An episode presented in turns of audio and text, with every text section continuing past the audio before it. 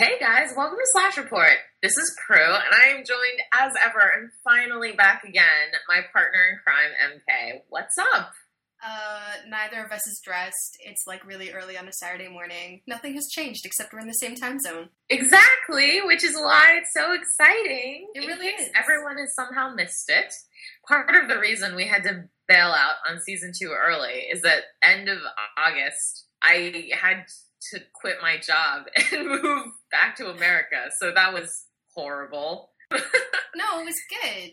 Now you're so close. I could just fly down. It would take an hour. That's true. The definition of like, no, it's great is kind of relative. Like, I'm still wearing the emotional scars of having like moved countries again. Yeah, yeah. But you know, by the way, did you know that there is a gene for restlessness, and the people who have it tend to just like keep moving from different country to different country? Are you serious? Yeah, you probably This- have it. This is shit. Actually, I'm so angry at my DNA right now. That's why you're always like, I need to move. You have that gene. that's exactly what it is. Like, you guys, like listeners, don't know this, but like, typically speaking, maximum three or four months, I have the exact same conversation with MK, where it's basically like, I've been in this country too long.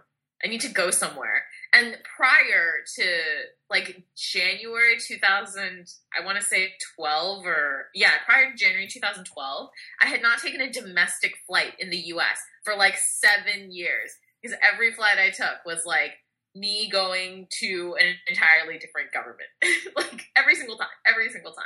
Well, if we go to Disney uh, this year, hopefully, did you know? I know you're making that face. You're like, fuck Disney. But did you know that once you enter Disney territory in Florida, it's like their own highway rules and their own law? Why does that like why doesn't that freak you out? Like why like I understand liking elements of Disney for one. I really enjoy the movies and drinking at Epcot. But like what how does that not freak she's making a face. She's like making her sheer unmitigated delight face and I like can't even handle it because I'm just like that place scares the shit out of me and I like don't mm, creepy mind control location. I love it. I love it so much. It makes me so happy. It's just brightly colored and meant for people ages 6 and under. Yeah, and that's you know me at heart. That's true. I can't really fight that. That is that is actual fact. Fact. No, the uh, okay. So guys, when we were in Japan, I accidentally bought a Pokemon calendar from McDonald's, and I was like, "How am I gonna do with a Pokemon calendar? Like, I like Pokemon, but like, really?" And then I realized uh, my boss's son is like 11 and has a lot in common with me, and I gave it to him, and he gave me a Star Wars thank you card. Well, I fully approve of that interaction. But guys, when she's saying she accidentally bought a Pokemon calendar, she's not actually joking. Like we were all in McDonald's because the Hoyden and I decided that anybody who has not experienced an Asian McDonald's is really missing out on their lives. Now we didn't manage to get her to a KFC, but soon. Soon. Um, soon. But it, it's so made like the food and everything is like quality and like menu wise completely different. So we were like one of our final days in Kyoto. We're like, no, we're going. I don't care what you want. Like, shh, just come. Uh, and we dragged her in there, and the Hoyden and I were like happily chomping on like smaller burgers that they sell in the U.S. or whatever the fuck they were. And we look up at the counter, and MK is just standing there looking confused, and she hasn't gotten anything yet and the person who was serving her has like disappeared and we're like what how did you manage to fuck this up like this is mcdonald's like what, even if you're an ugly western person like they sort of know how to like work with you seconds later she comes back with this fucking giant pokemon poster we're like what how and she's like i don't know she asked me something about my order, and I was like, it's probably easiest to just say yes. So I did. I was like, hi. And she left. She came back with a Pokemon calendar. The intriguing thing about this mk that i find is that i went up there and i ordered And they and didn't ask Kristen you. went there and she ordered. Nobody asked us if we wanted Pokemon calendars. And then like you, you didn't bring anything up. You didn't point at anything, and she just looked at you and she just like knew. To be fair, I think I was wearing my Totoro backpack. Yes, you probably were. That might have been a sign. they were like, this girl, she's like 12 on the inside. You like Look at- Pokemon, don't you? Yeah, check out this motherfucker. Let's get her some Pokemon. Work up our missions. All right, no, we've gotten completely off topic already. I don't know how this happens every single time we talk. But it's on topic. That's what we did on our winter hiatus. We did, and that is our topic for this week. You know how every year at school you went back to class loathsomely and you had to write a report like what I did during summer vacation. We are going to be recapping what we did over winter hiatus.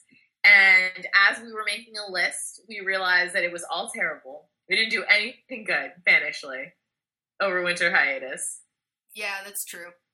It was just it was just escalating levels of like this is this is a bad decision. A series of email chains that are like, I hate all of you, why are we friends? Yeah, basically. I had like three of those yesterday. Like I woke up yesterday morning to like 15 emails about a thing which we will discuss later. that concluded with, I hate you guys. I didn't want to talk to you again. One of you. I don't even remember who. I think More than one Mayor. person probably expressed that sentiment. Yeah. Um that was what was that was an exciting morning. Yeah, sure. I learned a lot. exciting. Shut up. I'm giving you the thumbs up. She, you guys can't see me, but I'm doing the. Are you wearing I- like some kind of gangster thug ring too? Uh, no, this would be like my inlaid shell ring from Spitalfields I've had for like the last six years. Alright, fine. It was like big and it was like poking off your hand, and I thought that maybe if you punched me in the face with that, it would hurt extra. It would. That's the that's my primary criteria for purchasing rings. And your special hat. My special hat that Lepicus bought me.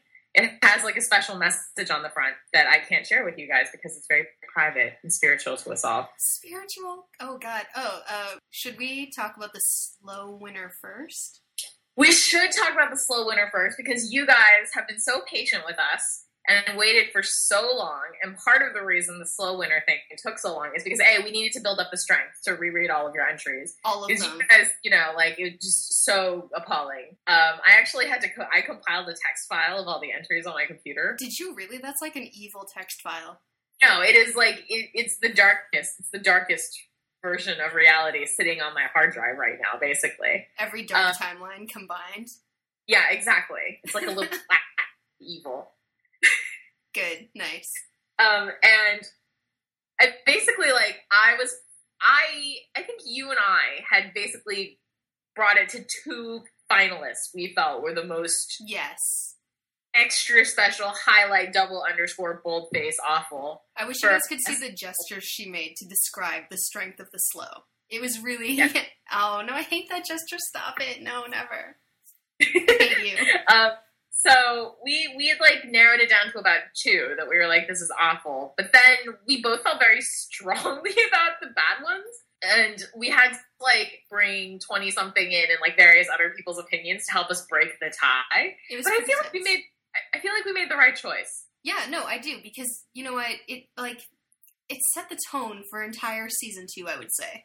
It did. It did. It was one of the earliest ones out of the gate, but it was also one of the most traumatic ones, and one which has left scars that will be on me until I die.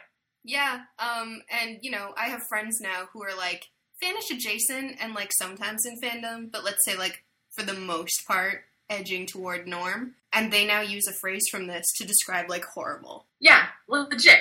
Um, so first of all, let's talk about our runner-up, which you know, which didn't win the prize, but is so remarkable on its own. I don't know if you guys remember this one, but this is the. I'm opening the file. Please do. It is the one that is actually three stories that comes in at 300,000 words and involves various forms of worrying puppy play and quote unquote BDSM, etc. And families buying the puppy partner collars. Like, just, I can't read the whole thing again because I just like don't have enough holy water But for that experience. that's that was so strong, and that was the runner up. Like, Yeah.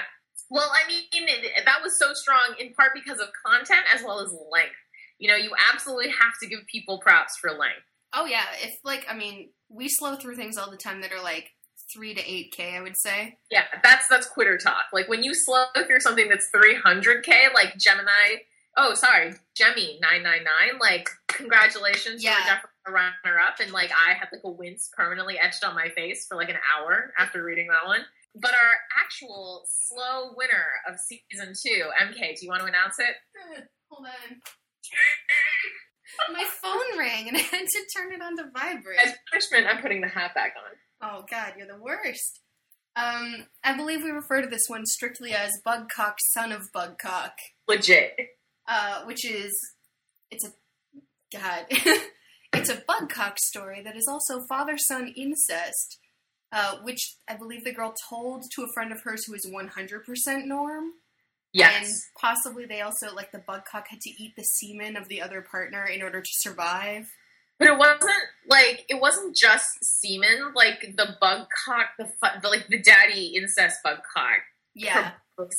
ejaculates maggots, which have to be eaten by the owner of the bug cock, Oh. and then the bug cock eats the son's semen to live. So basically, like you have two biological entities that are equal parts gross and attached to one person that is like double extra gross. it honestly like I threw up a little in my mouth. I just you, you sit there and you're like, you know what? Like I, mm. How? how How? How Anytime we get to the point where we're just like, how? That's the how? Because that's gonna, you know what? I'm going to brunch after this with some friends, and I'm gonna be like eating my food, and then I'm just gonna stop, and I'm gonna be like, how? Exactly. Now the other reason that this one got special consideration, um, and the submitter for this, by the way, everyone is Druid Spell. So give her a round of applause or your commiserations and sympathies, whichever you feel is more appropriate in this Yeah. situation. Uh, part of the reason that this one won is because she had originally heard about the bugcock phenomenon on Slash Report, and unlike unlike a normal person, she told her friend about it, and her friend went and found more bugcock. And Like- she basically was like, "What is bugcock gross? I'm leveling up. I'm gonna get a feather and stick it in this bugcock's hat." Like, just yeah. really, really ambitious go-getter, slow behavior, which we do not endorse at all. You know what? I endorse it, and yet I'm also afraid of you. Like, isn't this how evil is formed? Like in anime, like that person's gonna become the villain for the next season, right? Yeah, he's just power mad. You know, like I'm pretty sure this is how like those guys started getting fucked up on Full Metal Alchemist. I'm just saying. I think I failed out before it got extra dark on Full Metal. Be- anyways, we can't talk about that. Yeah, no, we'll talk about it some other Uh, time. yeah, another day. But congratulations again, Druid Spell. Uh, your gift, your prize that we painstakingly designed and rendered. Guys, you don't even. Okay, wait. So I believe we told you guys last se- last season and last year. Yeah, that was last year. Jesus. Um, that we would draw and specially design a T-shirt for the winner, and Yes. we did. Prue went home, got drunk, and had like a major injury to her hand or arm, and like. You know, everyone was like, "You probably shouldn't use that hand or arm," and she was like, "It's cool. I just have to draw this bug cock special T-shirt design." uh, emailed it to me, and then at work on my work machine, I cleaned it up and made it into like a lovely. Yeah, it's great. It's hopefully we're gonna print it today.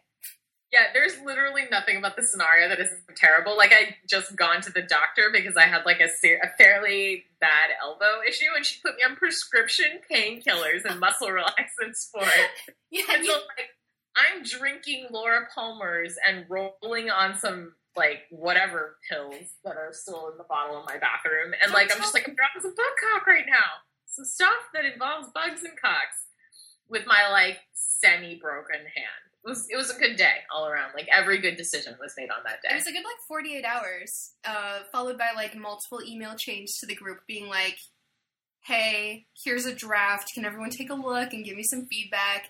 And then Marilyn was like, whoa, your Latin is wrong. We need to fix that. that was a great moment. She was like, do you mind if I fix your Latin? And we were like, please, it really should be as accurate as possible. It's possible. It's true. I, agreed. Agreed. Anyway, Druid Spell, we hope you enjoy it. and the thing that it's going to come wrapped around. Yeah, Because I want that out of my house. we, we are sorry.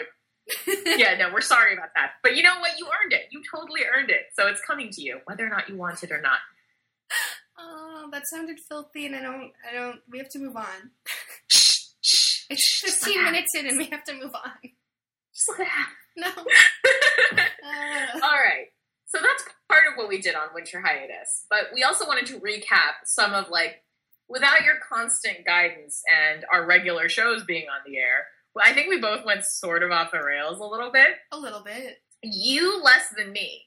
Well, like I went and discovered some new magical lands because I was like, the, the existing fandoms that I'm in clearly don't punch me in the stomach enough, so I got to go find some more stuff to be abusive toward me emotionally. I think you and I went in two opposite directions. Yeah, you should talk about what you did. Uh, okay, well, I'm weak and I watched like every British murder mystery, like all of them. I believe I Mhm. caught up on like all of Lewis, all of Death in Paradise. Uh, Which, like, by the way, is like I find horribly boring, so I find that really interesting. I really like it. Uh, but you have to get past like the first two or three episodes. Anyways, and okay, then I watched every. That's where I filled out episode two. Yeah, see, no, you have to power through that. you don't clearly you don't know British television enough, despite living there. and then I watched like every British quiz show that exists ever, and the Mindy Project, and some other stuff.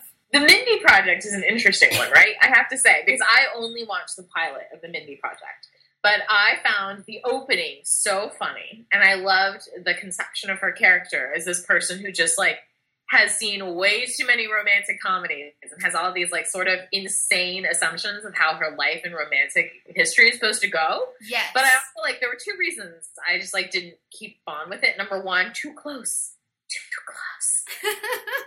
Number two, I weirdly like don't necessarily find Mindy Kaling likable in this. Do you know what I mean? Like, yeah, you know what? If you keep watching, there are t- like she alternates between likable and just like batshit insane. I'm okay with someone being batshit insane, but they have to be likably batshit insane. If that makes more- sense at all. It's just like I felt sort of like even though like I should one thousand percent um sympathize with her and be like, I feel you, bro, and like take like a solidarity shot for every word she says. At the same time, I was kind of like, ugh, why are you? Did, uh, I don't know. I'm not conveying this well, but it felt like there was some sort of like it was almost connecting, but not quite. And because it's because she's a character that's so similar and understandable to me, I was like, that makes me extra not like it. That's fair enough. I okay, so guys, if if you haven't seen this, Mindy is a baby doctor. She delivers babies. I don't know what they're called. I don't like babies. Obstetrician. Thank you. One of those. Um, she pokes her around your vagina and a baby comes out. And she works in a small clinic with two hot dudes and an old man and a bunch of weirdos. And uh, she's watched too many rom coms, and she's like, I'm gonna meet Prince Charming, and everything's gonna be perfect, and it's gonna happen just like in a rom com. But she's also a super nerd, so she like is simultaneously Tumblr and Prue and some crazy person, like combined, all rolled up into one. The That's reason I- like the worst person in the world.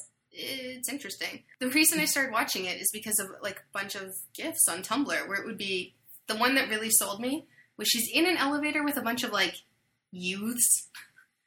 And one of them says they're something that they're making uh, an app to figure out which Avenger that you should uh, marry. And she's like, "Duh, Captain America. You don't need an app to tell you that." And I was like, "Agreed." Hands down. Like, really? You're gonna marry someone else? No, you're gonna marry Captain America. Let's be real. That's true. It's not like you're. It's not like the app is like which Avenger should you fuck because all of those guys have different varying levels of attractive crazy. Right. The only one who is marriage material at all, Steve Rogers. America. Yeah, Yeah. legit. Agreed.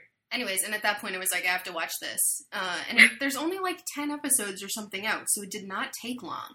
And they're half an hour each. Like, they're short. Yeah.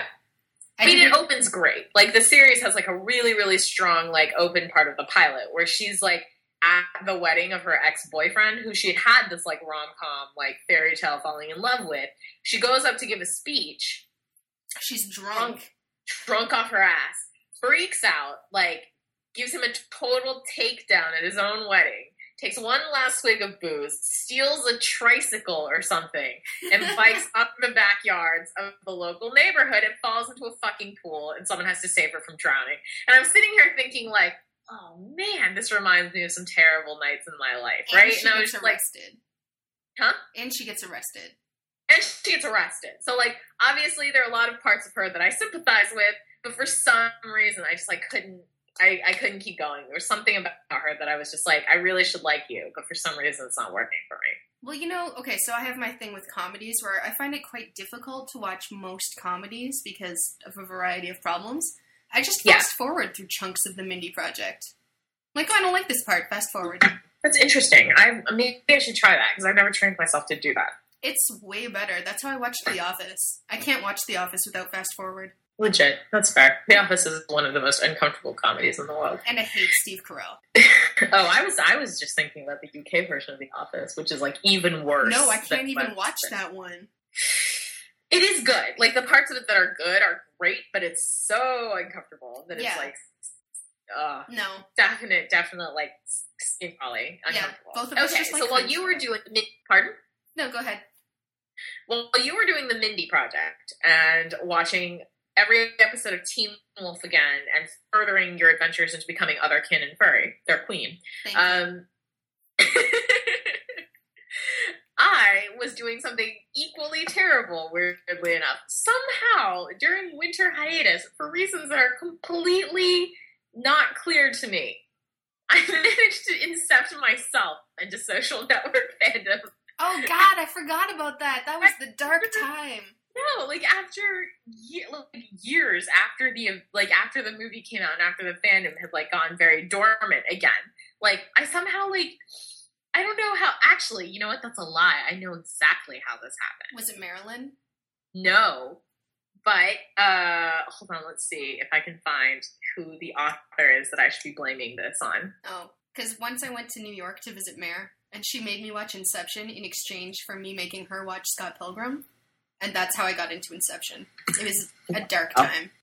Okay, here this is exactly the way it happened. So sitting around, I was I don't I won't say I was bored, but there's certain authors whose work is so compelling and interesting and funny that even if it's not my fan, I will totally read it. Light gets in is one of these authors, and she writes astonishingly good white collar fic. So if you've never checked her stuff out, Light gets in all one word. Writes really good white collar fic. So I have her like tracked in wherever. And one day I get an AO3 notice for a social network fic by Light Gets In called There I Fixed It. And I was like, that title is already funny.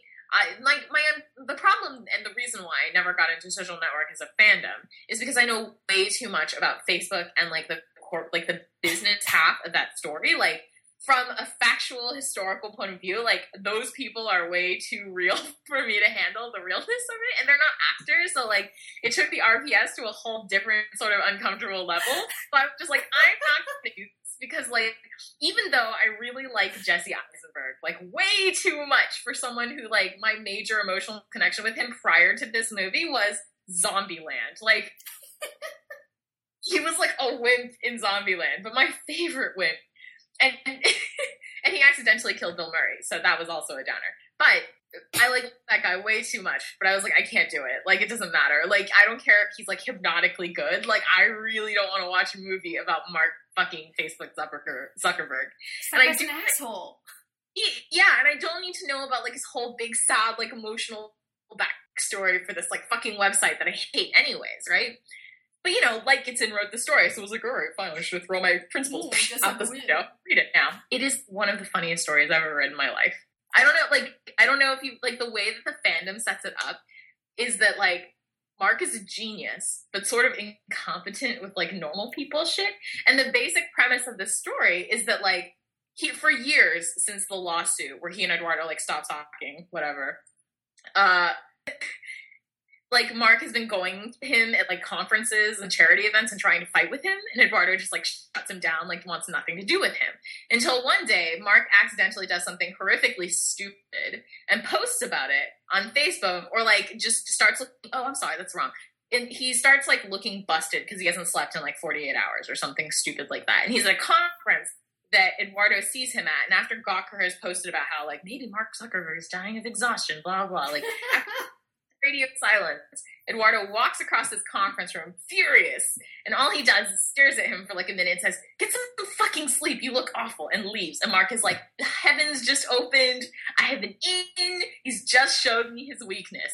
So, like, he proceeds to like engage in a campaign of self like self sabotage where like he microwaves something with metal in it and blows it up. Like he destroys a toaster. He decides to go hang out with Sean Parker and like tries to set his arm on fire and like just posts about it on Facebook, trying trying to like win Eduardo's ire and his affection again. And you're just sitting there and it's like, this is so terrible and yet incredibly funny. Now here is where the fake out comes in for this story. Social Network is not a funny fandom.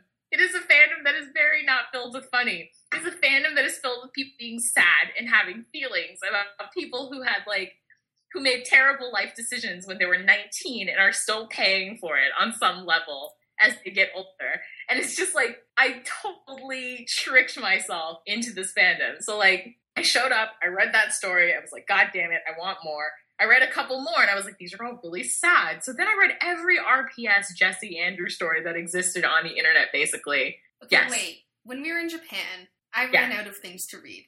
Did you read some too? Yes. Oh, that's so good. Do you not remember this? I was sitting there and I was like reading shit on my phone and I was like, hmm.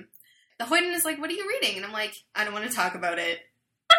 Because that's all you guys were talking about. I was like, fine, I will read this fucking giraffe story. And I was like, this is cute. I hate this fandom. I'm leaving. so cute, right? But that's the problem. So I read every single RPS story, which were all like lovely, happy, sweet, cute stories. Yes. And then I and I was like, but I it's November. I'm crazy right now. I clearly need more. So then I read like every social network fic ever written. and made yourself really depressed. Yeah, made myself really depressed. Scammed myself into writing a social network fic when I should have been doing like eight other things. Yeah, don't do that. It's Too too late. late. Like I've already gone down that dark path. I'm there. Like I have real estate here now. Yeah. Congratulations. Your life is dark. No, it was a good. It was it was a good decision. I was really I was just really glad that that happened to me. No. No. really, really happened. I feel like you are the victim and yet you are blaming the victim. Like I don't even it's a bad. It's true. that shit just got real. I, I know it's so meta. But you know what? As as terrible as like ugh, the twisting the knife in the wound of the Mhm. social network was, that was some other shit that was cool came out that we both enjoyed, and I think that that would be Skyfall. Oh yeah, no. You know what? Skyfall. Fuck. I really enjoyed it. I went with like a group of like 9 or 12 people, like a big group. Yeah, most of whom were dudes. And they were like, yeah, Skyfall, it's gonna be awesome, whatever, let's bro out. All of the girls were like, Q is hot, the new M is hot, Bond is hot. And we left the movie, and all of the girls were happy, and all of the boys were sad. why are they sad? They were like, that movie was terrible, we didn't like it, it was dumb, like, stupidest Bond movie we've ever seen. And all Are the you girls, serious? yeah, they hated it.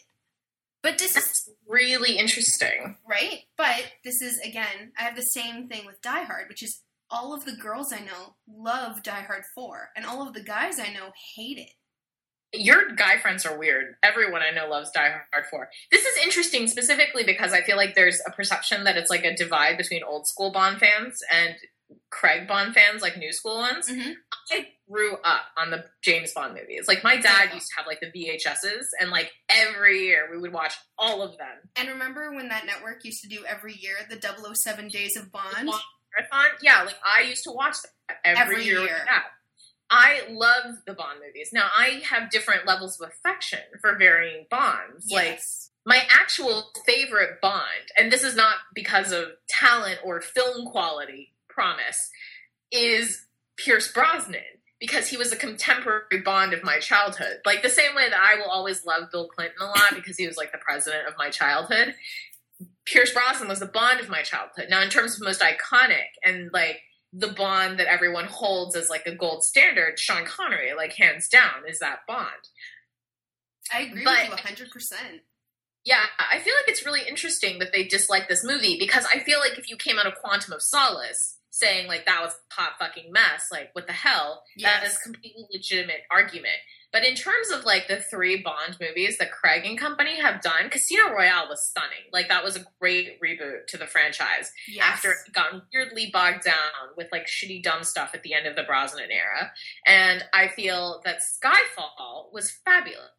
And I had gone in with major reservations. Like I was very concerned because Bond is more a vehicle for other stuff than anything. And like you're not supposed to know things about James Bond. So when in all the trailers and materials about the movie, and I refused to be spoiled, so I basically just read like the official like promo stuff, and that was it. Mhm.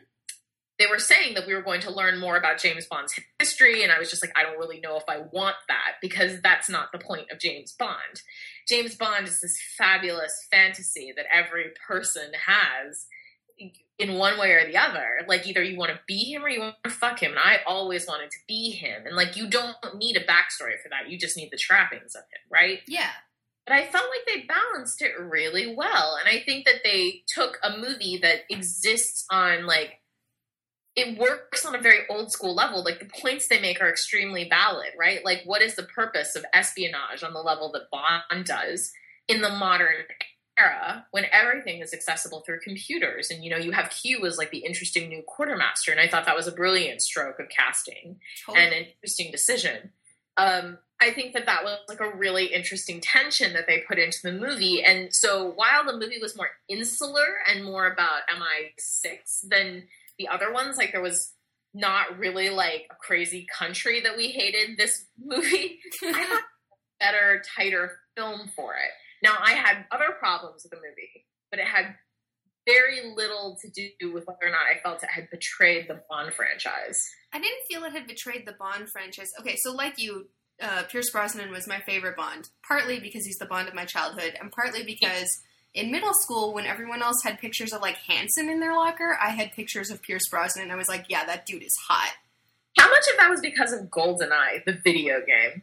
Golden- Okay. Okay, well, first I saw the movie, and I loved that movie because Goldeneye, I would say, is Pierce Brosnan's best Bond It is film. best. It is the, his best movie. and it's my favorite Bond film, like of all time. I love the 006 007 story, like that's beautiful. Mhm. I love all of the action. I love like the chase and the sneaking around and the end with like the fucking pen exploding and Boris. Beautiful. Like that will never not be funny to me. It's funny Right. forever. And then the best Bond game of all time. Like Yeah. I mean, What's the greatest video games, period, of all time? yeah, and okay, here's the thing that people might not know about the GoldenEye game is that Oh, yeah. originally it wasn't supposed to have multiplayer mode. Some dude was like, "Fuck it, I'm making multiplayer mode and sneaking it on," and they were like, "Oh fuck, it's on there. We should like recall it or whatever." No, the entire world was like, "Multiplayer, the best thing we've ever seen in our lives. This is all we're doing for eternity." And lo and behold, like it's been How, over a my, how much my middle school years did I spend playing GoldenEye at my friend Stephanie's house? A million. A million years. How much of my life have I spent playing GoldenEye? Like a lot. Forever. Forever. Game. It's so good. Uh, There's a reason I still have two N64s, okay? Yeah, I remember. Do you remember the other shit that was running parallel to that game being released? Do you remember Oni coming out? No, because I didn't care. No, no, no. The only reason I point this out, right, is because GoldenEye, the playing experience was so fun, and the multiplayer mode was so fun. And then, like, your other options were stuff like Oni, which still, to this day, has some of the worst user controls that I can remember. it's basically like playing QWOP with, like, a thing. Like, it's, you're like on two, I think, was back then, and you're, like, fucking, like, what the hell is going on? Like, you're trying to run straight, and you keep hitting a box. Like, that is my memory of trying to play Oni. Like, Whereas in Bond, in the GoldenEye game, they built in like eight different control styles, and everyone could Yeah. play however they wanted, and it felt really natural, and you could just like throw proximity mines at people and watch them burn. so good. I would also say that while Tomorrow Never Dies is a shit movie, the game Horrible. of that is actually pretty good and has some new multiplayer modes that I really enjoyed, like King of the Hill and Capture the Flag. Fair enough. Well, I think the other interesting thing that one must note about the two, the differences, and we should probably at some point do like a larger, more in-depth, like James Bond episode. And if any one of you listening is a Bond aficionado, we would love to have you on because between MK and I, I'm the only person who like gives a significant damn about James Bond. So I need True. somebody else in my corner here. Um, I love Bond superficially. but but like I I love Bond in like a terrible, dark, like not even vagina way. Just like in my heart of like I'm gonna be a spy one day way. It's too Um, close to home. Yeah, and I feel like one of the most interesting things about it is how well they navigated the different versions of Bond that have been out there, right? Like Pierce Brosnan is like so smooth, right? Yeah. The quintessential suave player who charms the fuck out of everybody, and that's and he never felt like he was in danger. There never felt like there was truly any major threat. Like he was always going to be fine. He was just going to float on top of everything. Yes. Daniel Craig's James Bond is very raw, impatient, and sort of like a brutal thug of a human being wrapped in beautiful tailoring. And every time in a movie, he's always like blown shit and like an open wound of feelings that he refuses to acknowledge he has. And that's such an interesting play and like so many different interpretations. And I feel like he's the first Bond that has actually gone to that place emotionally, And which I was interesting. That's why I thought it was amazing when in this movie he goes through the whole physical and you were like, he is failing this physical, but they tell him he passed, and you're like, there's no way that he passed. And then No. later, you like you find out like for sure he definitely failed that, but he still has to complete. He has to like save everyone and like fuck everything and kill. And you're just like, that's reasonable because he's Bond. That's what It's- he should do. Absolutely, it's amazing. And the other really great thing about this, I thought, was um, the relationship they showed you between M and Bond. Yeah. Like the story, like I walked out of that movie, like in my head, all I really wanted to do, and I will never have time to do this. Like by the time I actually have time to do this, I won't want to do it anymore. But I, all I wanted to do was write the story about how M recruited Bond. Yeah, and you've told like guys, I wish you could hear it, but you shouldn't because then you'll really want it and it will never happen. It's amazing. Like I love the way that they played that relationship between the two of them. Absolutely. However, I do have to say the one thing that I came out of that I really enjoyed the shit out of that movie. Don't get me wrong. yes. The one thing I did come out of that movie with that I was very dissatisfied with is how they did a total reversion to the old boys club.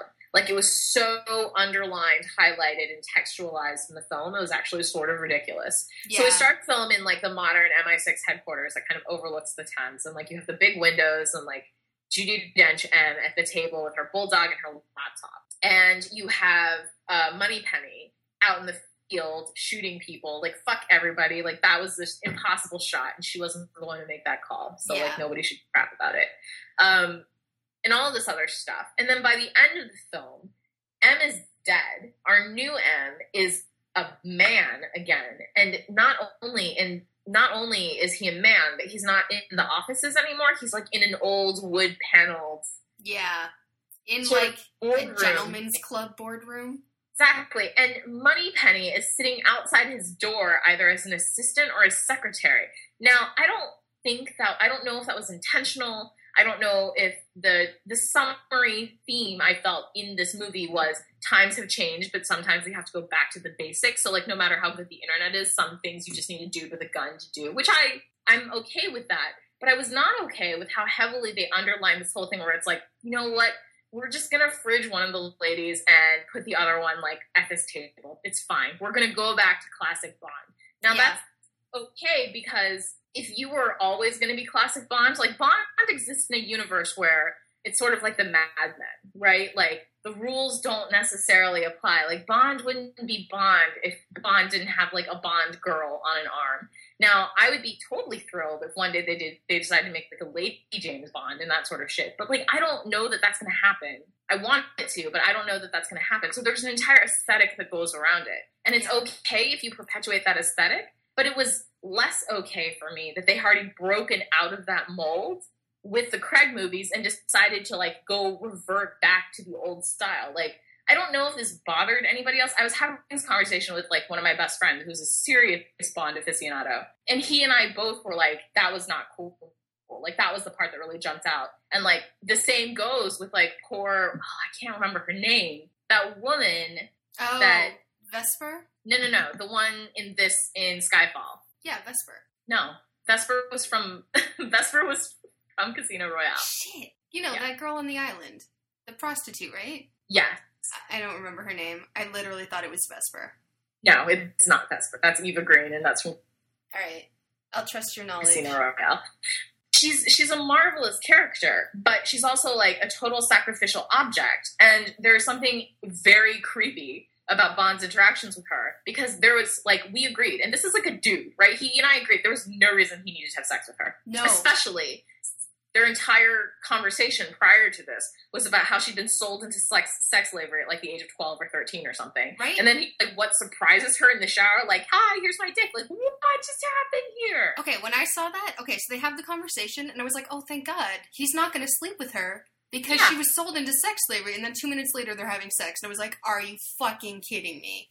No. Ex- Extremely uncomfortable, inappropriate, unacceptable, bad writing. Yeah, it's just it, it almost felt like the writers were like, "Oh, he is supposed to bone a lady in this movie. I guess we're gonna make him bone a lady." And I was like, "You already boned some ladies in the beginning. Right? He boned a lot of ladies. I mean, ladies. Those ladies looked happy about it. Like, it was it was really I don't know. I didn't like that part. I felt like this this is one of those movies that like I really enjoyed, but there were definite like major currents of things that I was like, I'm gonna have to shut off my higher brain in order to just like enjoy this without reservation. Yeah. Um, you know what I kind of really want is if they could actually have I mean it'll never happen, it would have to be fan fiction. If they did like a story where Bond is like in some other country on some mission and Moneypenny is still outside of M's office when Mhm. headquarters is attacked again and she has to get him out of there and like shoot a bunch of dudes in the face, I would be extremely happy. Even if they did like a 20 minute short film, I would feel a lot better. I would too. And I mean, I think that there's a way to do that assistant character that is not upsetting. And I think it's only because we saw her as a field agent and that like there was that offhand comment in the middle of the movie after MI6 has been moved to the underground sort of lair where Bond is like, not everyone's cut out for the field. I was like, fuck you. Like you are the worst judgment of anything ever. Shut your face. Oh, but before we move on from this, we do have to talk about how fucking amazing Javier Bardem is at playing a crazy person, right? Oh my god, have you seen his interviews by the way? He's just like Yeah. he's so charming and sweet and lovely. And then they're like, "How did you play so creepy?" And he's like, mm I have no clue. Like if you you guys if you guys haven't checked this out, like Javier Bardem's interviews are universally adorable. Like and he like once one out of four of these interviews he ends up like making an animal noise like bah or something like Yeah. that. And you're like, are you Javier Bardem? And then you like turn on Skyfall and he's like a crazy acid eating skull person who just I like oh, sexually like- harasses like, Bond 20 before like destroying everything he loves and yeah. He's like 20 pounds of crazy in a five pound snakeskin bag, that man. Like, Snakeskin bag. it was great. He was one of my favorite Bond villains of all time because they didn't try to justify him. You know, Bond villains are too crazy and too big and too too grandiose to have like legitimate justification. Like you should just let them be nuts. And Javier Bardem's character is totally nuts Yeah. and you sort of why he's nuts. And like once you're like, okay, he's nuts, and he has good reason to be nuts, then he can do whatever the fuck he wants to and just like ruin everything, and it's fine. You know what? Okay, so here's one of my friends watches a lot of crime dramas like I do. And says Yeah. that her main problem is that they're always trying to justify the actions of like the serial killer, rapist, whatever. They're like, well, he was abused as a child, or like he went through this horrible experience. And she's like, sometimes people are just fucked up and crazy. And Yeah. In the Bond movie, Javier Bardem, his character is just fucked up and crazy. And you're like, yeah, some shit happened to him, but that's not why he's like that's it's not a justification for his actions. Yeah. Of course not. And it's it's an interesting and the way they parallel is really interesting, right? Because terrible stuff happens to James Bond. And like not on not necessarily on the scale of what he experienced in terms and they were both betrayed on some level by M. Yes. But then the way you decide to handle that is very, very different. exactly. Like Bond comes out of it not unscathed, but in one piece. Yes. And Silva came out of that and was like, fuck everything. This is the end. It's just like an interesting parallel.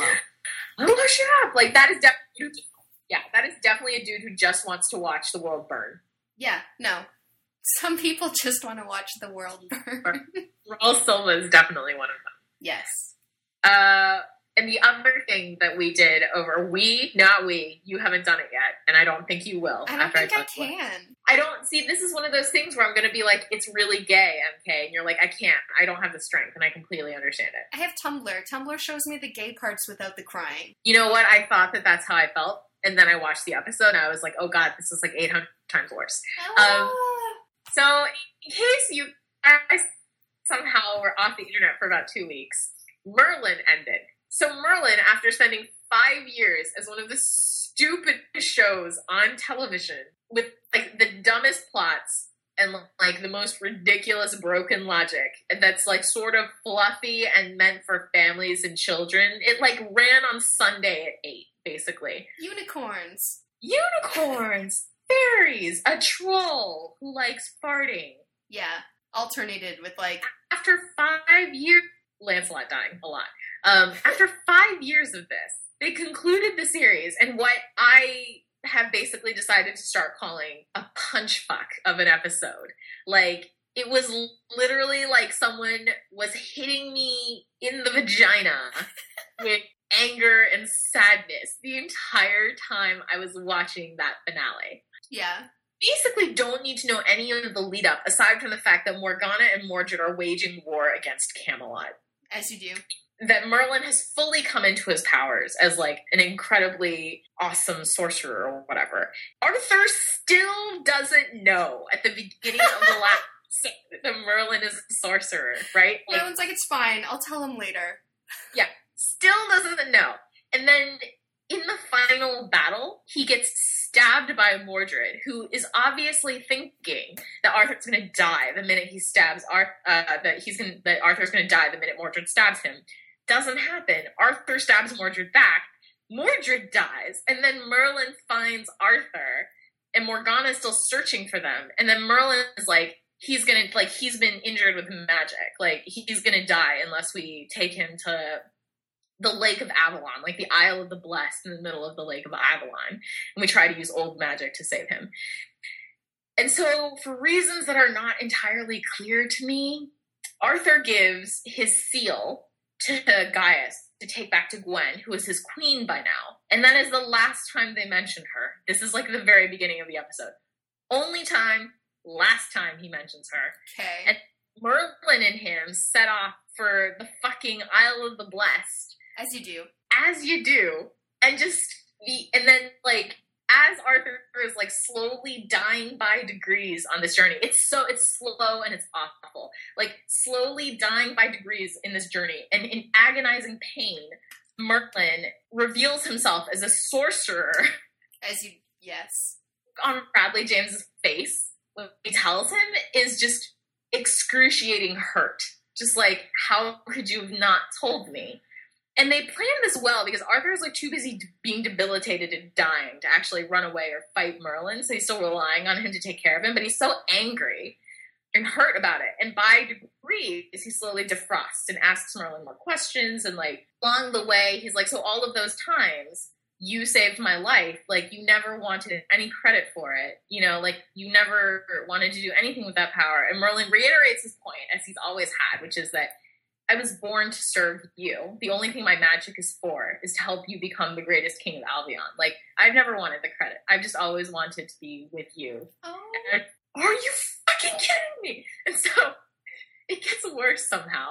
So they're like, real, like it gets to the point where Arthur like passes out and is like totally about to die. And Merlin freaks out, calls the fucking dragon, calls the slash dragon that Arthur thinks he's killed. that Arthur and like makes dragon and give them a ride to the shores of the lake right before the Isle of the Blessed, right? Yes.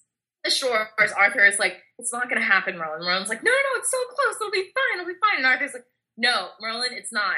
And then he just like lies down on the grass, basically. He collapses on the grass, and Merlin's still trying to pick him up in all of his like armor and shit like that. And Arthur just grabs his hand, so wraps it around his chest, presses his hand against it. He's like, just hold me.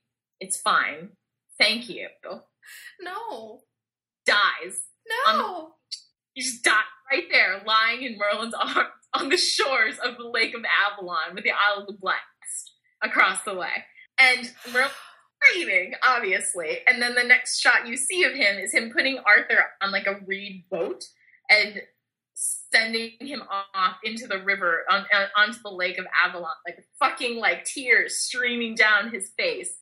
And some evil monster on the internet, on Tumblr, put together a cut of gifs where basically like Merlin is crying like a motherfucker, and it's from an earlier episode where Merlin's father Balinor dies, and Arthur is like, "No man is worth your tears, Merlin."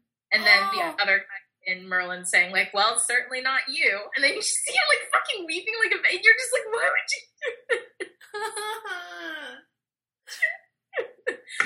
And then, and then, oh, remember? oh, it's not over yet. Yeah, no, there, there's like one little bit left that just like was an extra kick to my ovaries, right?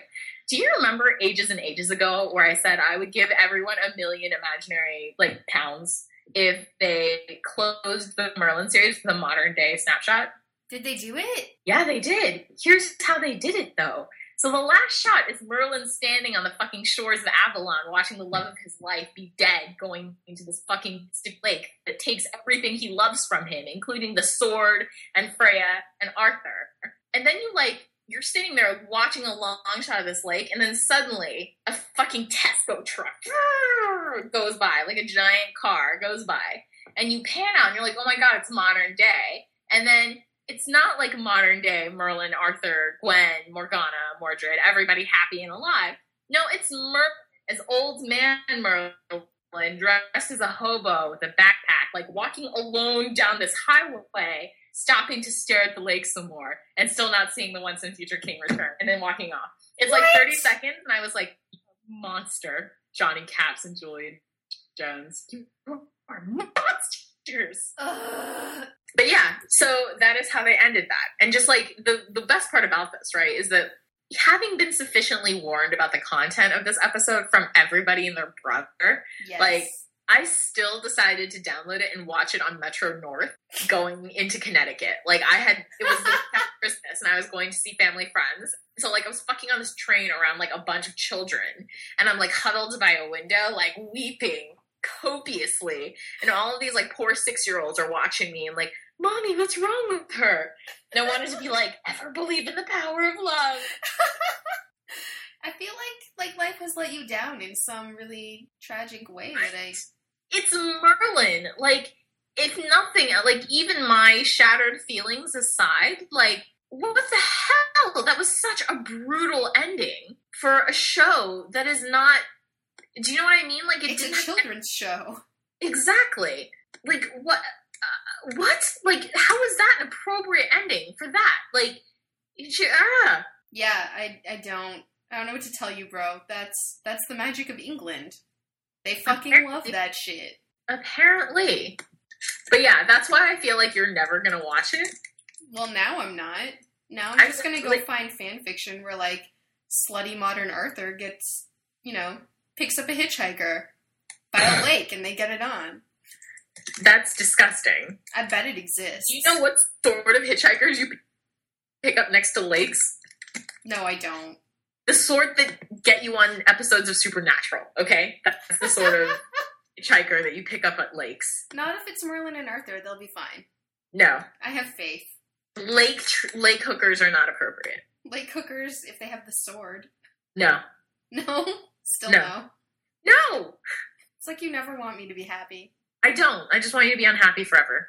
So cruel. So unusually, like, unnecessarily cruel. It's how I roll. It's who I be. You fucker. Yeah, but that was Merlin. Alright. That's Merlin. And that's why I was like, you were never going to watch this movie. We're never, ever, ever getting back together. So, the other day, guys, I was uh, trawling Tumblr, as you do, and I came across a post by the official Teen Wolf Tumblr, which, as you know, is the troll of the internet right now. Like, Max Troll. I don't know who runs that thing, but that dude has like a PhD in troll. I want to help him. Like, dear PhD control holding runner of the Teen Wolf Tumblr, if you need assistance, I am like so there for you. I hate you. At any rate, um, he had posted this amazing, gigantic, like one of the biggest gifs I've ever seen of fucking Dylan O'Brien, like blinking beautifully and just like being adorable. And I was like, wow, I need to reblog that. And then later, I looked at the actual content of the post, which said, uh, in a perfect world, if you could have Dylan O'Brien read any piece of fan fiction, what would it be?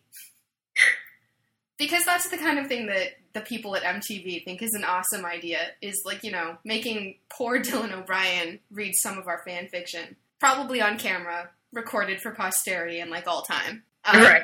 Suffice to say that like I would say most of the comments are people either being really excited or freaking the fuck out about the fourth wall. Yes. And then there's a couple people who are like, oh my god, make him read DILF. so obviously I emailed 20 something and all of our friends and was like, oh my god, it could be you. Hope you're ready to hate life. So good for it was really funny right up until I saw someone vote for me. And then I was like, oh, I didn't really think this through. No, no, you didn't. You completely failed to think this through. Now, the best part about this, right, is that now that this is there, I have spent most of my week amusing myself by voting for you guys. no, Yes! no, Yes! you're an asshole. I'm not an asshole. I just, you know, like things. Suffice to say that this is a complicated thing. We're not really going to get into it, but you should know that it's not final. It's not like Teen Wolf was like, we're definitely doing this. They were like, we might do it. This could happen. Tell us. And in the meantime, people have been linking them to fan fiction. Yeah. It's, I, I feel like there's like a lot of stuff about the fourth wall going around right now.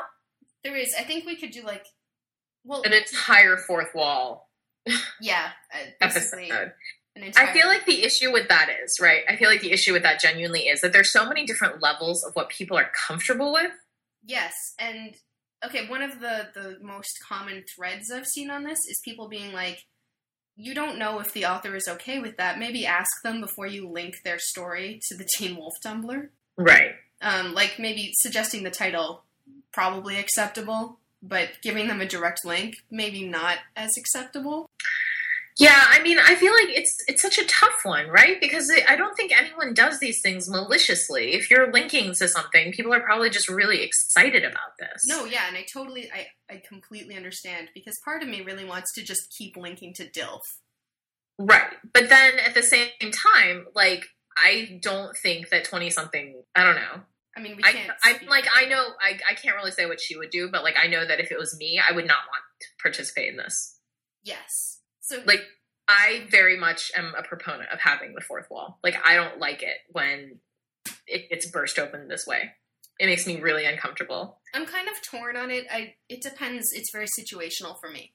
So like what about what do you feel about this situation? Well, this isn't really real yet, right? Like the people at Teen Wolf aren't like we're definitely doing this. They're just like we might do it. Yeah, but the thing is the more you guys encourage it, the more likely it is to be real. But it's been like at the time of this recording about 48 hours and it only has like 700 notes. Yeah, okay, that's a lot. And I I'm I'm just I can only speak as someone who like it, I can only put myself into a position where like if this similar thing happened for one of my fandoms and they were like let's say like oh they're going to have like a Bradley James Colin Morgan reading fan fiction thing and a lot of people put my stuff up there, I would kill myself with fire. That would make me so unhappy and uncomfortable. That's fair enough. I just I for me it doesn't feel real. Of course not. Like it's, it'll feel real for you if they choose covered love and it gets read. Like Yeah, at that point I would probably freak out and actually have to you know, understand my own feelings. But at the moment I'm just Yeah, continuing exactly. to be And- a robot. I just think that it's one of those things where like you can't know. I don't know. I I feel like it's one of those things where like, look, if you're the author and you submit yourself for this, fine, that makes perfect sense. Like you think that that sounds like a really cool thing, go for it, man. That does sound like a really cool thing. But unless it's like the person who wrote it making that call, like it's sort of I don't know. It's it's a little shakier on that grounds. But then you come up against the problem where like you put something on the internet, it's publicly available. Like Yeah. what are you gonna do? that's an extended discussion that's you know that would be complicated to have see Exactly. yeah. I maybe we shouldn't go into this anymore. Just suffice to say that it's happening and you should probably be aware of it fandom if yeah aren't exactly. Like if it's if it's one of those things where you feel concerned about it like maybe keep an eye on it. Yeah especially if you're an author. Like if you're uncomfortable or if you're very comfortable maybe let people know. Yeah. Because they could be linking to your stuff. Exactly. Should we move on? Yes we should move on we should move on to some questions all right to break the dour mood of this it's a dour mood it's not dour it's just Cautious. Dower. Cautious. Uh, so we're not going to do all of the questions that we got because some of them fit into episodes that we've already planned for the rest of the season, guys. But we are going to do a couple that have been sitting in our queue like forever, and we're really sorry that it took this long. Um, the first one is from Love the Boys, and she says, "Do you guys ship any unconventional ships or moresomes? I know Prue just wants people to be bros, but you guys wrote for the big ships in your fandoms, and I was just wondering if there were any of the smaller ships that you guys liked, such as the OT4 and SGA or Merlin." Um, I'll let you take this one first. All right. Um, primarily, I just want two people to be together uh, because I have all of my like varied concerns about who is on top. Uh, but I love me some like OT4 action. SGA definitely read a lot of OT4 there. Um, Merlin, not so much. But Were, they were like platonic OT4 or no, like plot what plot NC17 full on sex pollen in the botany lab OT4. I do wonder. I don't know if that's considered OT4 though. I always weirdly like whenever I see OT, I always think like, oh, like a happy functional polyamorous relationship. Oh, I don't think I've actually found a story that did that successfully. That's fair enough. Okay. But people Sorry, can do porn very believably. Yes, that's true. um, I did read some really good stuff in Merlin that was like Merlin Arthur Lancelot, um, and even some Merlin Arthur Morgana. I liked those. I don't know, it depends. It's not like my primary thing, but I super enjoy it when it happens right. yeah, I'm I'm sort of like in I'm sort of similar but slightly different in the sense that I it has to be specific characters that I think that that would actually work for. Yes. And one of the only moresome unconventional ships I get, I don't know how unconventional this is, given that I think it's basically canon, um, are Eliot Hardison Parker from Leverage, which I believe was basically made canon in the series finale. I still haven't watched the series finale. I'm still in It- the Inception episode. It's pretty great. The series finale is pretty great. We can talk about it more later, but Okay. um, we should actually do like a leverage wrap up episode at some point. But it's a pretty great episode, um, where I feel like those guys were made canon at the end of the series, anyways, and it's the only relationship configuration I Uh, believe that really makes sense. yeah, you know what? I love all three of those guys, and it's the only. I could never decide if I wanted Parker to get with Eliot or with Hardison. I loved both of them so much that OT3 is like the satisfying ending to that for me. Well, I always liked I always liked Parker and um, Hardison as a couple, Yes. but I also feel like I don't know that this is like traditional polyamory. Like I feel like Eliot's still going to go out and bang ladies, but like that he's actually in a relationship with Parker and Hardison. yes. As odd as that sounds, but it makes perfect sense in my head. Where like for his emotional attachments and for his long term commitments, like those are the two guys that he wants to be with. But that Parker, like Parker, sorry, uh, Eliot is sort of a free spirit, and he's gonna go, you know, do whatever. But they'll they're home for him. right. Well, I think Uh, it's because, like, for Parker, she's always to be kind of non traditional. Yeah, I fully believe that Hardison is like, you know, she's the one for him. He's Okay. super in love with her. He might not be super in love with Eliot, but I think he is, but in a different way, and in a way that works for them. Yeah. Um, but the other one that I was like, well, this is basically canon, anyways, is in White Collar, Peter, Neal, and El. oh, yes. I can't Yeah. read anything in White Collar that isn't OT3. Exactly. Like it just I I can read it if it's like before Neal shows up and it's just Peter and El, or like but Right. I love stories about the three of them sort of navigating their relationships and figuring out like the best way to be together. Plus, like, I mean, okay, did you watch this week's White Collar? Mm-mm, not yet. Okay, well, suffice to say that Neal is having some emotional problems, and El's solution is bring Neal to our house for a family dinner with his father. Obviously. And it's actually really beautiful. It's just like like a lovely like they're meeting his dad and having a family dinner, and you're like, It's important that you're finally meeting his family after years of sharing him. yes. Um, and there's so- oh, it's just it's lovely. But uh, so those are those are sort of my the two unconventional ones that I can think of off the top of my head. I have written a lot of stuff that is for smaller ships that are less popular. Um, like I actually wrote like a John Ronon story in SGA. I think maybe like only two people ever read that. uh, but I, I feel like almost anything can work if you find the right way to work it. But I, it, as far as like the Morsums convention, I feel like that one's harder for me. Like I actually have to have characters that I like genuinely believe would work in that manner. well, so you have to worry about the mechanics, right? The more people you Oh my god, I've never like I am never writing a gangbang again. Like heard this story, right? I yeah, yeah, I have. Well, in case any of our listeners haven't, I, wor- I wrote an, a Rodney gangbang story all the way back in the annals of SGA called End Shriek uh, and Bang. we're basically it's a Lost Boys story where like he- they're all hopped up on the Wraith drug and they basically just have a gangbang. Um, As you do. this was really I like halfway through I had a great arrested development moment where I was like I made a terrible mistake. Because basically like five dudes fucking and I was like I'm out of pronouns. None of these guys have names. There's a lot of dicks. No clue whose penis is in what orifice and I am so tired right now. I, I crammed this thing on a napkin on someone's couch because I was sleeping there for a night before my flight out. And I was just like, my life, this is this is awful. I made a terrible mistake. I made a terrible mistake. I can't go back. Yeah, basically. Yeah, I um, you know, one of there are a few things that bring me out of porn faster than I don't know whose dick is where anymore. I don't think that's physically possible. I have, re- you know what? It's really funny because people used to make jokes about like bad porn where they would be reading and like, wait, what just happened there? And I've never really run into that before. I've run into Like- it a lot. I well, previously I'd never run into it before, and it was just like, oh, well, this may not be great porn, but it's not really like the sort of thing where I'm like, wait, where did you get an extra arm?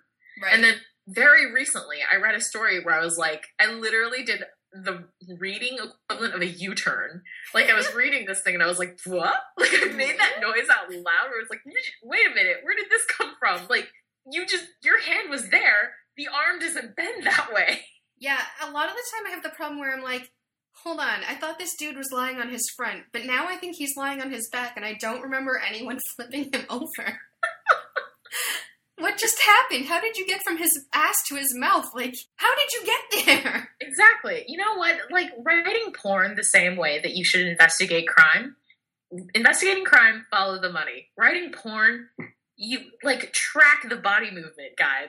Like you be very watchful because you will sprout extra arms and people will develop extra openings and shit, and that's weird. Yeah, it is. You really need to keep track of all of the like orifices and limbs. If you can get like those little, you know, the sketching things for art class, the little mannequins that No, are like do not get that fandom. Ignore her.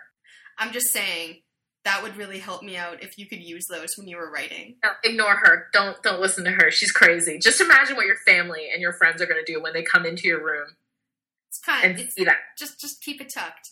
No, I'm sure you can put that shit in a box. no, No, No. no ever. no. Just no ever. We should move on to another question. Yeah. So what is the next question? Uh, okay. So next question from Tribby. I'm convinced the new Q in, was cast in Skyfall just so the Inception Arthur Eames fandom could have themselves a merry little Christmas. How could it be anything else? Hunky brick of a man and slim dark haired boy. They're pandering to us. Bless their hearts. Uh, well, I think it's a nice coincidence, but I actually am reasonably sure that's not why they did it. I'm gonna disagree just because there's a long history of porn like that. you think that they intentionally did that? No, but I'm gonna say that there's a long history in all media of like a big dude or a big person and like a smaller waif like person in any show. Sure, but I also like I don't. I mean, I think it's a nice coincidence, and I think that it worked out well for Skyfall fandom. But I don't think that that was why they did it at all. I think that they were looking for the right person to play Q, and they had a mental image of him, and Ben Whishaw just happens to be the perfect fit. He does look like he spends a lot of time out of the sun in front of the like lovely blue glow of a computer screen.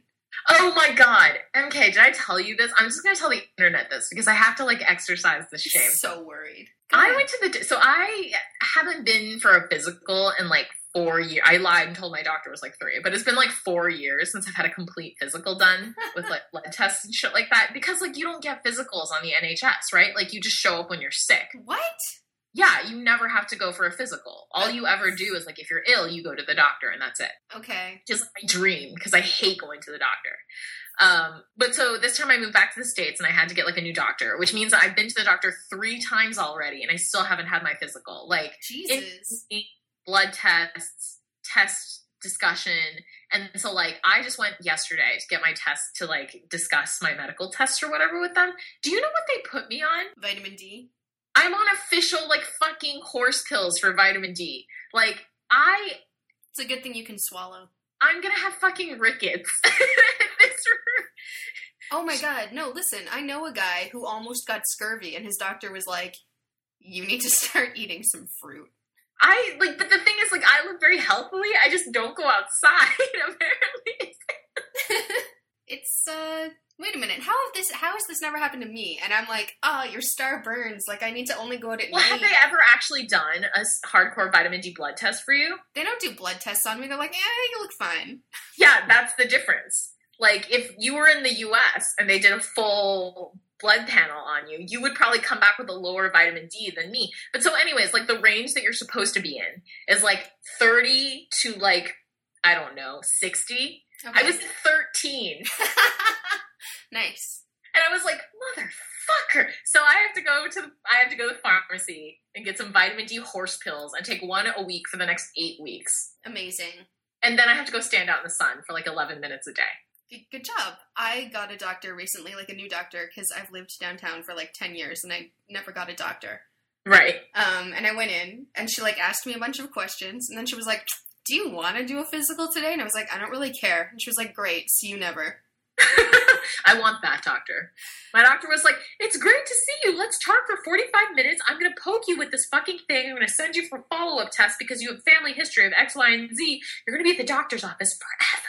Oh, I was like, Can you give me a flu shot and a tetanus shot and then I'll just be out of your hair? And she did. It was like five minutes, two needles, one in each arm. Peace out.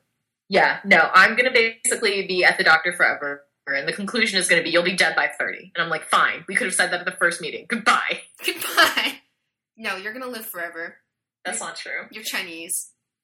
That yeah, but my body clearly wants me dead. So If my body hasn't killed me from like living on Doritos for a long time, like Doritos and Yop, which is mostly sugar, what the fuck is y'all? it's drinkable yogurt for children. That's disgusting. What's wrong? Sometimes I just really want yogurt, but I hate yogurt, and this is like like the first ingredient is sugar, and you drink it out of a bottle. You are awful. You're just gross. You love me. Not really. We should move on. Okay, so we did have several Anons ask us questions via the confessional, and this is the first one. And she actually had three questions. So, one, how much time do you spend reading fic or on total fandom related activities? I'm super impressed by your ability to variously write, record the podcast, vid, edit the podcast, and read a lot of fic, while also having full time jobs and non fandom friends. How? Good question. This when she runs it down like that, it does sound sort of ridiculous, right? Um, yeah. I- okay, so I don't know about you, but for me, I do a lot of shit at work that I probably shouldn't do. Um, I'm really good at my job. My boss loves me. Like, I get shit done. But I am very fast. And so I just always have a Kindle with me at work, and I always have my Pinboard Unread page open. And whenever I don't have work, I'm reading fan fiction, or and just being like, delete, delete, delete. No, never reading this. um, I so I'm very good at my job, but my bosses hate me, and my job is horrible. And what would we say? Like eight times as stupid as yours? yeah, yeah, Yeah, minimum. something like that. And like this is my new job. My old job was just as bad, but with a different set of like horribleness. I think your old job was worse. Really? Yeah, Okay, I can't even tell anymore. I'm so emotionally damaged. From I'm just basing it on like what I get from you in chat. That's true.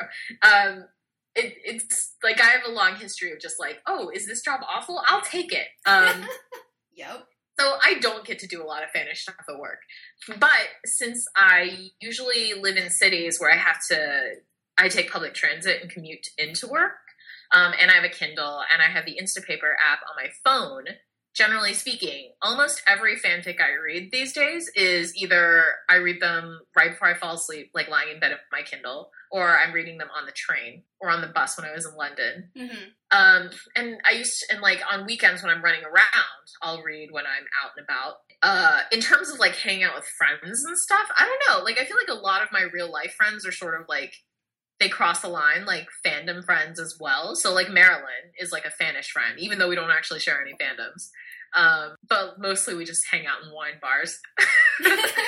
Good job. uh, and you're like, despite my best efforts, a real life friend. Despite your best efforts, whatever, you invited me to sleep on your couch. I know, but that's before I really knew you. Yeah, now I take up all of your time. It's too it's too late now. Um, I've got my hooks in you. That's true.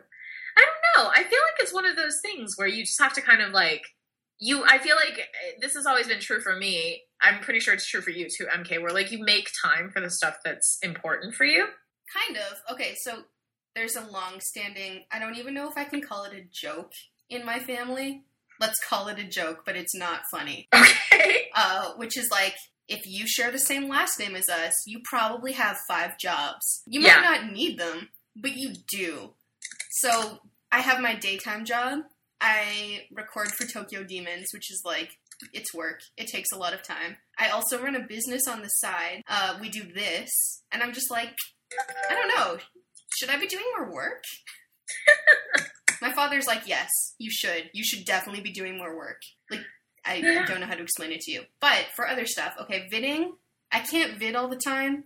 I tried vidding this month. I've been vidding on a like working on a Teen Wolf vid for like a couple weeks, and I realized that I was just wasting time because like there are times when my brain doesn't do vidding. Right. I looked at what I had made and I was like, nope, just Yeah. gotta put this away until I'm ready. I feel like I feel like you're I feel like you're right in the sense that like I I mean I was just mentally going down the list of stuff that I juggle, right? So like I work on a short day, 11 hours a day. Yep. Uh and that's like without like I have no breaks to read stuff. And Yeah. basically like walking in through the door and like going full speed ahead until I can sneak out of the office at 7. It's my nightmare. and then it's pretty shitty. You would you should not work for these people. Uh, so I work like eleven hours a day, and then I have this. I do the podcast. I still write fic. I promise I'm finishing Girl Estrade. And so Uh, podcast is like an hour or two on Sunday and then like half or sorry, on Saturday and like half the day on Sunday. Yeah, and then I also I'm currently writing a short story for somebody. Um, I have book marketing stuff now for Nothing Can Possibly Go Wrong, which you guys should all go to the website, which is Nothing should po- Can Possibly Go Wrong, and pre-order the book, so people will stop yelling at me to tell people to pre-order the book. Um, and then I have like I take a class, I take Korean classes on the weekend. Oh yeah, I'm taking a Con Ed class too. Yeah, and then you know, like w- I don't sleep as I don't sleep as much as I should, but I, it's one of those things where like I wouldn't want to give up any of the stuff that I do do. I sleep a lot, but I'm also the kind of I have a lot of okay. It's very stressful for me to spend time with more than like three people at a time. Right. I can do it, but after like three hours, I'm like, I have to leave and not see anyone for a week, and that will give me time to get other shit done. Yeah, I don't have that. I don't do that quite as much as you do. I think, but Yeah. I still, I still will be like, nope. I've had a lot of people around this month. I'm gonna hang out and do nothing. I have the introvert sickness. I don't think it's a sickness. I think like I find it really interesting. I actually let me revise that. I find it really obnoxious when people are like, "Oh, but just come out. You never come out." Like I hate like if you know your friend is an introvert, for the love of fuck, leave them alone. Like Give don't some time.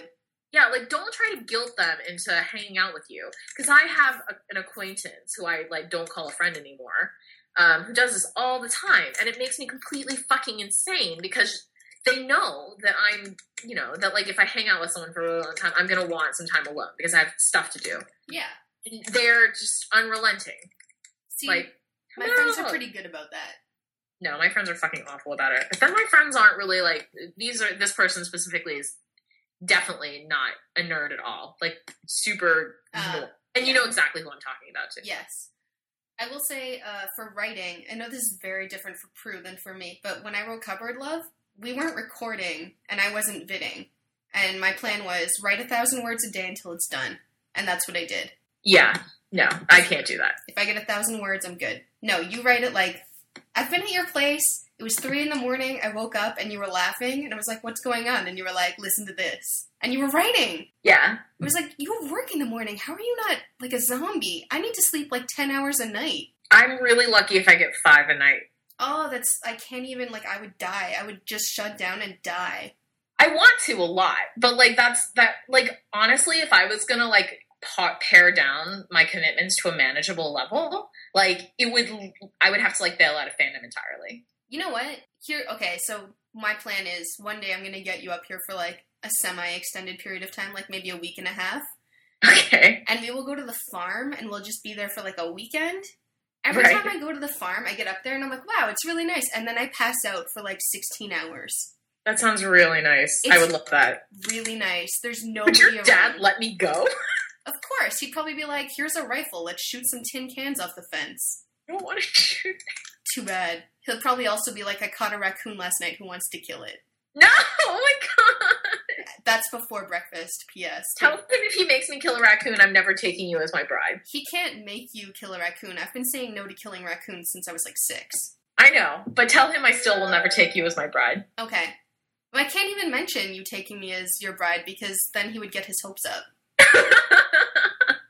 You guys think I'm joking. I'm not.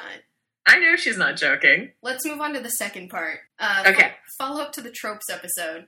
Do you like his Dark Materials AUs? How about the other standard fantasy AUs like Hogwarts or Pern?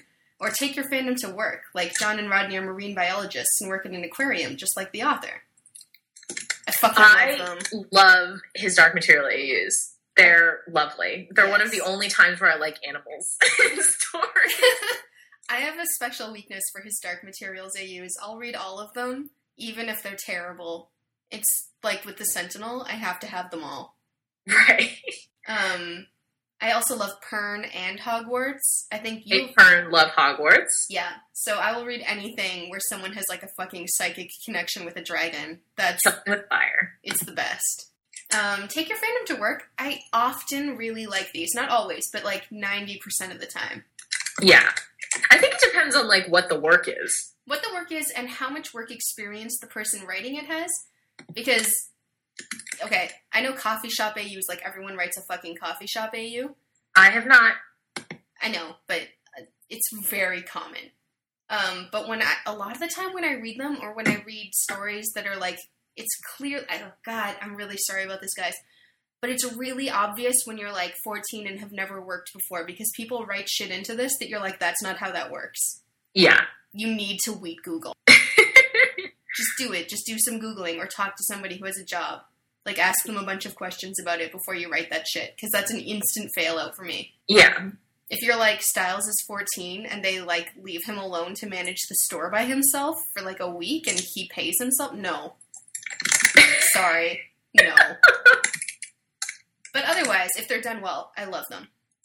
I really like them myself as well because I really kind of like knowing sort of the inside baseball story of people's work because there's like a lot of stuff that like we can never know because we're not involved in it. Yeah, Uh, The particular example that the person brings up, the Shedd Aquarium SGA one, is fabulous, right? Because like so good. That was such an interesting story. Like you get so much insight into like how that stuff works, and it's really intriguing. And I feel like that's a good example of how you have an interesting job, and therefore it helps to make an interesting story. But I also think that you can have like a really boring job, and you can make it really interesting Yes. I could, depending on how you actually convey the story. I could probably make a good story based on my job, and I don't really like. There's a lot of downtime. I wouldn't, but I could. I would kill you because then I would read it, and it would just remind me of like how your job is versus my job, and then I would just like mail you a bag full of poop. You have to remember, I make significantly less. I would still. You would have to adjust your lifestyle in order to have my lifestyle. No, no, Poor but happy. not not the same.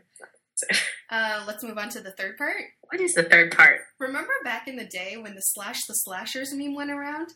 Would it make you super uncomfortable if Slash Report showed up on Yuletide list next year, or would you roll with it? I don't. I would not want to speak for everyone. Like I know for a fact, MK and I would not give two damns. That would be hilarious. I would totally print that out and mail it to you, even though you had already read it.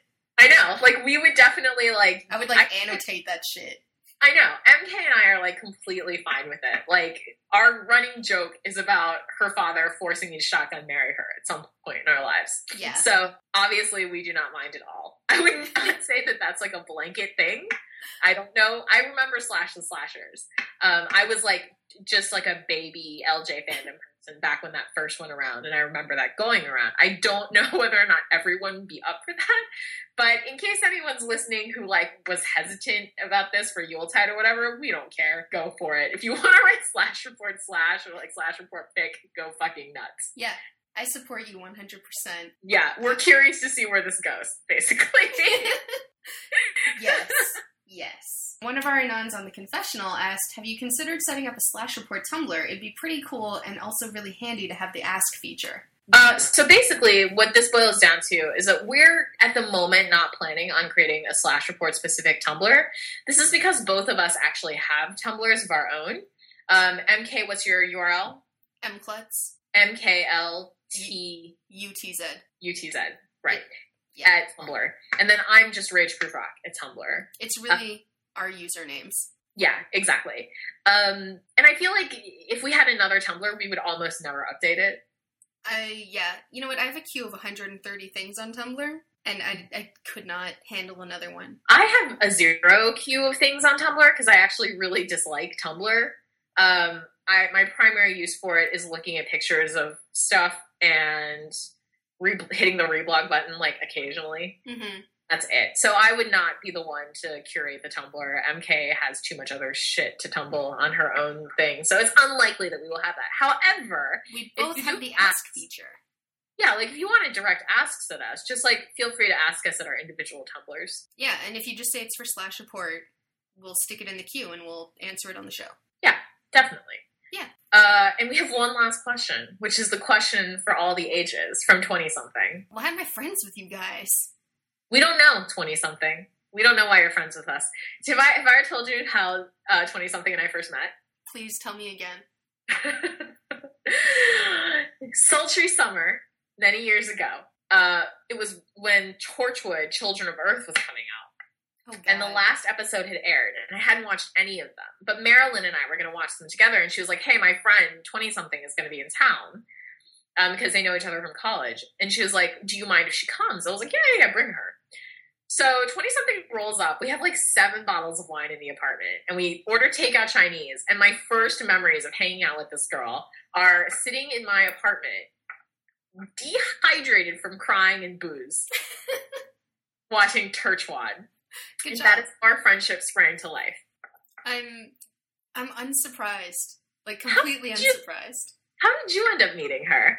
Uh, I came to New York to visit you, Right. and at the time, twenty something and Lupagus lived together, or like were about to live together. I believe Right. Lupagus was arriving in town that night with all of her shit, and you were like, "Do you want to like be the getaway driver slash help someone move tonight after dinner?" And I was like, "Yeah, why the fuck not?" And Lupagus arrived at like midnight. We had been eating at this weird restaurant like a couple blocks from their place. And then I like had to drive her car around and be like, I can't park here. I hope the cops don't stop me. I'm not American. Like when we went to the museum and they asked for my zip code, I said 90210 and they laughed at me like And uh, then we sat around in their apartment. Have you so- noticed that every story of ours is awful? Yes. And every story involving Lupagus moving in cars is awful. Like, one of the earliest times that Lupagus, me, and Marilyn hung out was when I think Lupagus was getting rid of a couch. Oh And, we were, and she was like, What am I going to do with this thing? And Marilyn's like, We'll take it. So we stuffed it in the back of a minivan or like an SUV that she had rented for the move. Mhm. and there were no seats left for Marilyn to be in. And like, you can't sit in the trunk of the car in New York because it's like basically illegal. Uh, it's illegal everywhere. Yeah, so we basically put Marilyn on the sofa in the back of the car and threw a blanket over her as a bird and had to drive through Manhattan. That way. just. I'm really surprised that you didn't get arrested. Me too. And then, and then the two of them went to move the couch upstairs, and because I have weak arms, because I'm delicate, Yep. Bruce, like the doctor literally looked at me yesterday and was like, wow, you bruise really easily. I was like, what the fuck? And then Bruised like a peach. we're moving the couch upstairs, and they were like, you just sit in the car and drive if you see the Poe come. And I was like, at this point, it had already been like five years since I'd driven a car. Oh my god, that's exactly what they said to me. And one, I hate driving. Like, I only have the license in case I get into the situation from the movie Speed. Yeah. And two, the last time I had driven had been like five years before this event. Exactly. And I'm sitting there thinking, like, well, if the Poe do come and I have to drive, I'm glad they'll be on hand for my inevitable incident, right? Like, I'm gonna go into traffic and hit a hobo by accident. It also, okay, one, driving in New York is very different from. No. It's terrifying. Wait. Yeah.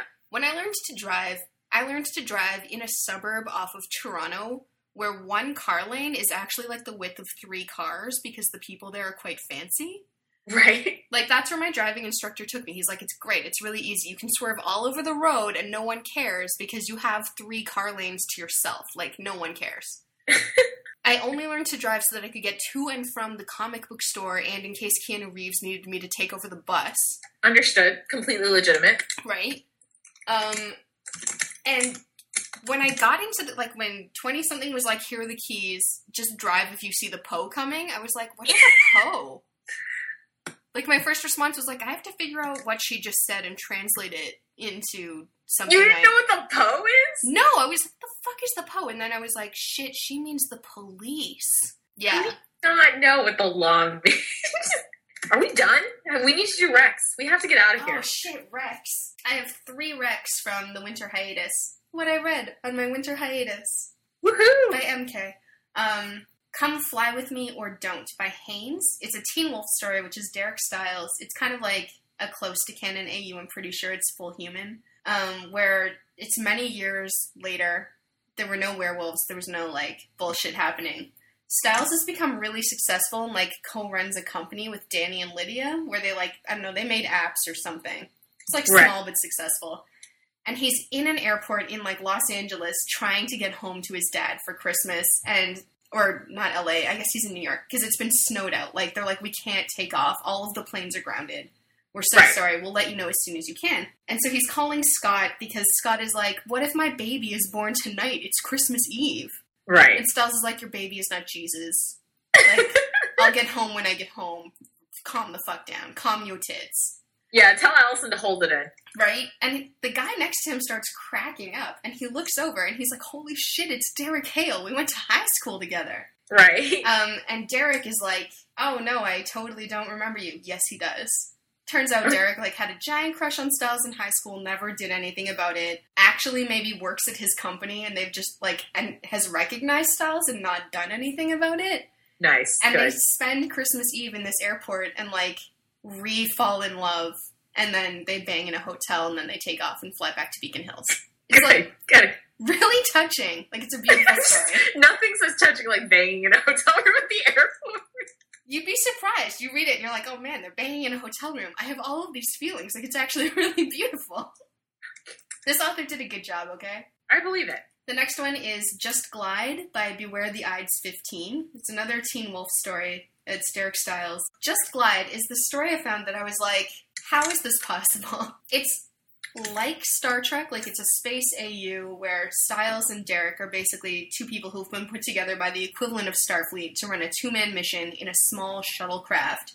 And it's extended. It's going to be like several years Right. don't know each other that well. Stiles has never set foot on a planet. He was raised entirely in space. Right.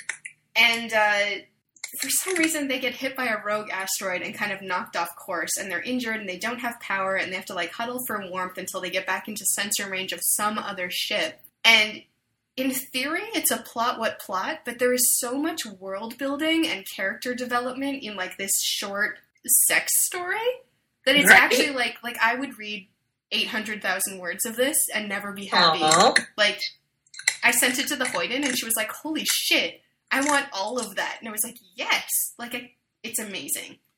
Excellent. And the last one is a BBC Sherlock story called "The Heart on Your Sleeve" by Flawed Amethyst. hmm Um, and it's kind of like the timer AUs, but in this case, you have a mark on your wrist that is kind Oh, of shaped like a I know this story and I love it. It's so beautiful. And as you fall in love with people throughout your life, it becomes pink and gets darker and darker. Or if your heart gets broken, it gets like a scar across it. Like it, it really, you are wearing your heart on your wrist. Right. And Sherlock's pride is that his wrist is flawless. Like he has never had anything in that spot because he doesn't have feelings until he meets Right. John. And it starts to fill in and he like covers it up and hides it because he's like, John doesn't love me.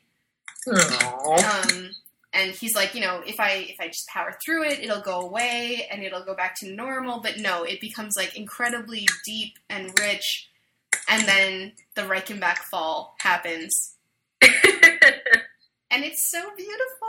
Like I was just like, ah, the feelings. You should just definitely read it. I will second that, Rec. That's a, that's an exquisite story. And I'm done. Okay, great. My Rex, I have four, and they sort of span the reading material that I hit while I was um, while we were on hiatus, and I was making bad life choices. I did not have a Merlin story because I decided to break up with that fandom forever. Fucking finale. Yes. And I haven't gotten back to the point where like I can look at his stuff without crying yet. reasonable. So my first recommendation is um, a Skyfall double OQ story called A Pox on All Your Machines. And it's one of the first stories that was, and it's by Scribe. It's one of the first stories that came out after the film.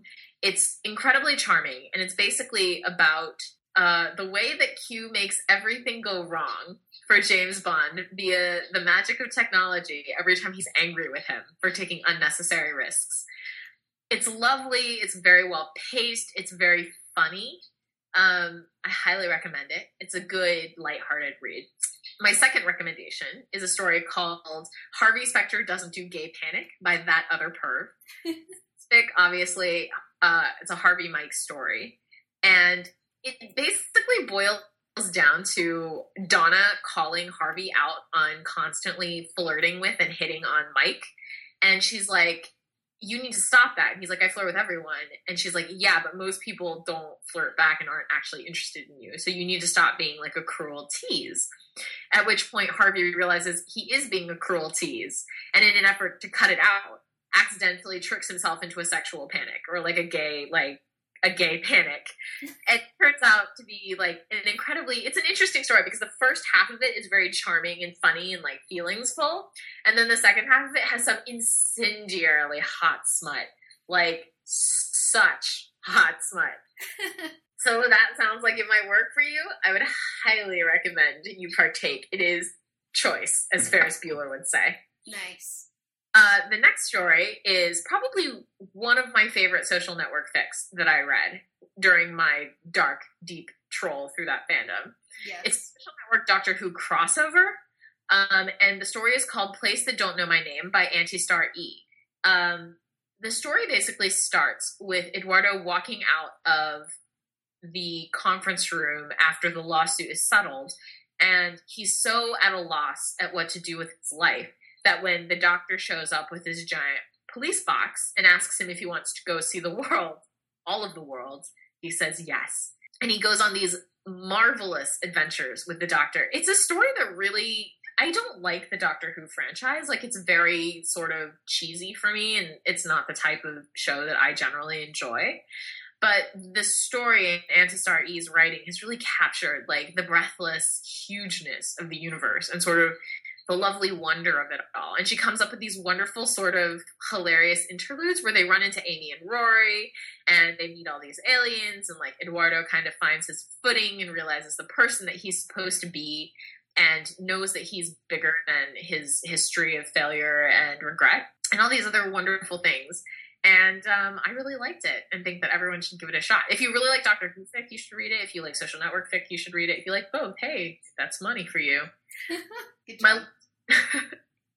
my last rec is an Avengers spec. It's The Once and Future King by Brigantine. Um, this is probably my favorite Avengers fic that I have read to date. It is lovely. It is fun. It is about Steve Rogers getting to know the 21st century and constantly taking off his cowl because it makes his head hot. It that story, just thinking about that story, makes me smile really hard. It is a story that makes me so happy and this is a version of Steve that has been hurt and that has gone through a lot, but is still capable of this dizzying joyfulness, which is just so lovely to read. Uh, yeah. Oh, and it's a Steve Tony story. So if that was a weighing factor for anyone, but it's lovely, and I think absolutely everyone should read it. Nice. That's it. I think we're done. We're so done. Oh my god, this podcast has gone on forever. Yeah, we've literally recorded for two hours. Jesus Christ. Welcome back. I know. I know. It's good to be back, bro. Yeah, this is gonna take forever to edit. It shouldn't be that bad. I'm gonna kill myself. You're not. We have to end this. Let's end this. All right, we'll see you guys on the flip side, guys. Bye. Bye.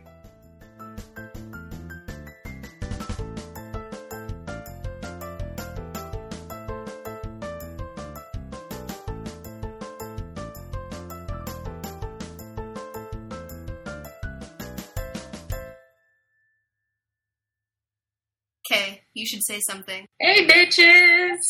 classy. Okay. We're just giving them a lot of medical information about us. Yeah, we're gonna cut a lot of this out. Don't worry. Oh, are we? Yes. Ugh, sorry, I choked. That's fine. Um, on the thousand horse cocks. Um, Penny Arcade. Not actual horse cocks, don't worry. Fuck. Okay, yeah, we're gonna cut so much.